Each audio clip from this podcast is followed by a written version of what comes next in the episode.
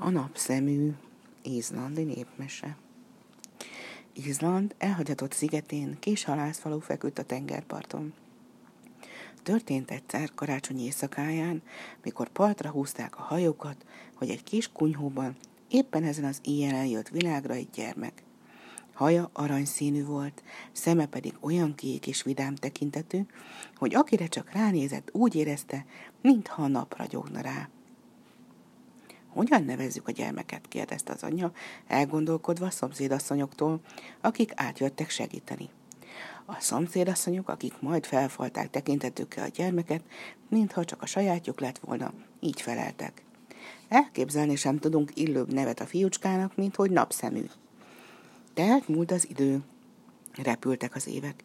Izlandon hosszúak a telek, szinte egész éven át tartanak, míg a nyarak nyolfartnyi rövidek csupán. Ám, ha napszeműt megkérdezték, melyik az év legszebb napja, ő habozás nélkül rávágta. A mai. Mert neki mindig az volt a legszebb nap, amelyik éppen tartott. A mai, mondta, amikor a falubeli gyerekekkel a tengerpartra ment, és kunyhót épített egy öreg bána csontjaiból, amelyeket a jég fogságában találtak. A mai, mondta, amikor a part közeli vizeken hajózva csillogó tengeri halak akadtak a horgára. A mai, mondta akkor is, amikor tirával futottak, hogy csokrot szedjenek az olvadás után elsőként előbukkanó virágokból. Napszemű mindennél jobban szeretett tirával játszani. Tira is az elhagyatott szigeten született, az északi jégvilágában, akár csak ő, ugyanazon a sötét, karácsonyi éjszakán, és épp ugyanolyan bátor és gyönyörű kis csibész volt, mint napszemű. Egy nap napszemű magányosan barangolt, és egyszer csak olyan vidéken találta magát, ahová egyedül nem volt tanácsos merészkedni, a hegyek között a jégkirálynő birodalmában. A jégkirálynőtől mindenki félt a faluban, amikor róla beszéltek, suttogóra fogták a hangjukat.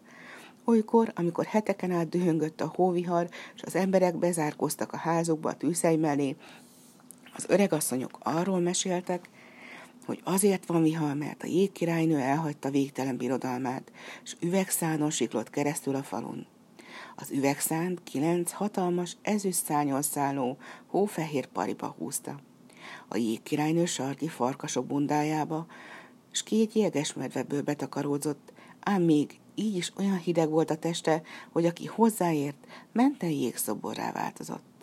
Napszemű, Tira, és a többi gyermek mindig megborzongott, amikor az asszonyok ezt a történetet mesélték, és közelebb húzottak a kájhához. Pedig a jégkirálynő az északi világ leges legszebb teremtése, mormolták az évek súly alatt megöregedett öregasszonyok. De jaj annak, aki rámerészel nézni, aki a jég királynőre emeli a tekintetét, abban a szempillantásban jégédermed, és a jég királynő szolgájává lesz. Napszeműt annyira elbűvölt ez a mese, hogy másra sem tudott gondolni, csak a fehér jég királynőre. Míg elhatározta, hogyha csak egyetlen egyszer is, de saját szemével kell látni a szépséges királynőt. Ezért járt hát egyes egyedül, a hóval borított szélfút a hegyeken. Ahányszor csak hóförgeteget látott, azt remélte, hogy rögvest megpillantja a varázslatos szánt, és ahányszor jégdarabok zúdultak le a hegyről, úgy tetszett neki, mintha már hallaná is az ezüst szárnyú lovak vágtáját. A királynő azonban épp egy messzi hóviharban szállt, így hát napszemű tovább vándorolt. Hamarosan aztán úgy elfáradt, hogy lefeküdt egy szakadék szélén, s mély álomba merült. Tira egész délőtt nem találta barátját, és mikor látta, hogy napszemű ebédre sem tér haza, nyugtalankodni kezdett. El sem búcsúzott a többiektől, csak nekivágott a hegyeknek, dacolva a mind jobban erősödő hóviharra, amely könyörtelenül zúdult alá a meredek hegyoldalon a havas csúcsok felől. Lassan mindent beborított a sötétség. Tira érezte a jeges széllők és csapásait, szemét elvakította a hófúvás, de erőt merített napszemű iránti érzett szeretetéből, és mivel tudta, hogy a fiú odafent tűnt el, kitartóan folytatta útját. Már kisján utolsó ereje is elhagyta, mikor egyszer csak meghallotta, hogy vágtató lovak közelednek. Attól tartott, hogy a jégkirálynő már el is rabolta napszeműt, ezért minden félelmét legyőzve Lélek szakadva rohanni kezdett, egyenesen a vihar kellős közepe felé. A jégkirálynő azonban még csak ekkor szállt le az üvegszányáról, és elbűlve csodálta az alvó fiút. Elhatározta, hogy felébreszti, s jégszolgájává teszi, ám ekkor hirtelen megérezte Tira lüktető szívének melegét. A királynő gyűlölte a tűzhelyeket, és a tűzhelyeknél jobban csak a szívek melegétől írtózott.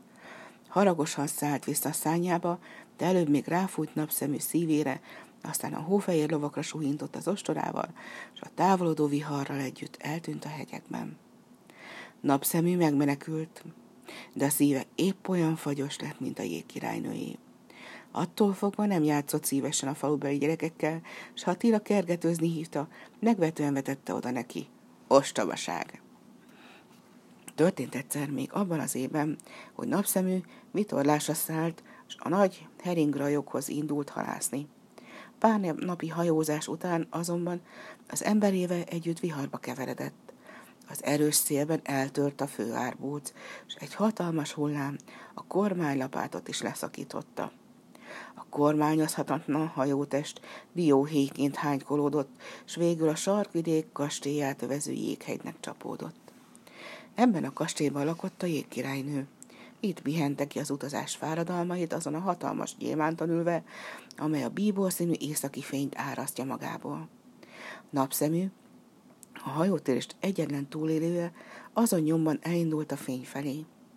Látta ezt a királynő ragyogó trónján ülve, a fiú szemébe nézett, és abban a szempillantásban jégszolgává változtatta.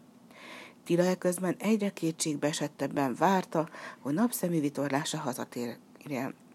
Teltek múltak a hónapok, de ahogy Tira állt a tengerparton, csak a hullámok igyekeztek felé, és megtörtek a lábánál.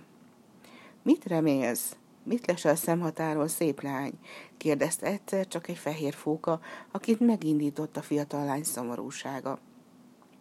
Azt remélem, hogy egy napon hazatér majd az én szeretett napszeműm, s tekintete vidámságtól ragyog majd, még az év leghosszabb, legsötétebb éjszakáján is, felelte Tira könyve fúló hangom. Akkor bizony várhatsz az idők végezetéig, mondta a fehér fóka, mert napszemű a jég királynő trónja előtt áll, és a gyémántot csodálja. Azzal már épp elismerült volna a hullámokban, de Tira utána szólt. Fehér fóka, kérlek, ne menj el, vigyél el engem oda a hátadom.